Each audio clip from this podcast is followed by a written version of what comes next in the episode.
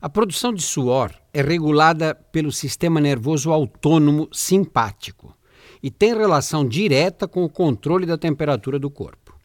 Elevação da temperatura ambiente, prática de exercícios físicos, reações emocionais e psicológicas podem explicar o aumento na produção de suor, mas não justificam aquela sudorese excessiva nas mãos, pés, axilas no rosto, sob as mamas, na região inguinal e no couro cabeludo, que caracteriza os quadros de hiperidrose, provocado pela hiperatividade das glândulas sudorípadas, as responsáveis pelo suor. A doença pode ser classificada em hiperidrose primária ou secundária. A primária tem características genéticas e a produção excessiva de suor está diretamente relacionada ao estresse e à instabilidade emocional.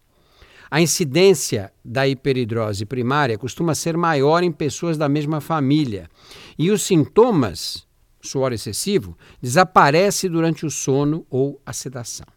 Já a hiperidrose secundária aparece em decorrência de outras doenças, entre elas o diabetes, o hipertireoidismo, a obesidade e alterações hormonais. O diagnóstico é fácil de fazer, é clínico, se baseia nos sintomas, nos sintomas e na história do paciente que tem uma sudorese exagerada. Para os casos mais leves, existem medicamentos por via oral e de uso tópico.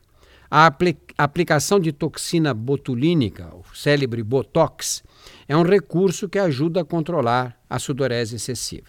Quanto quadros mais graves, podem, retirar, podem exigir a retirada cirúrgica das glândulas sudoríparas da axila ou de gânglios da cadeira simpática situados no mediastino, no espaço entre os dois pulmões.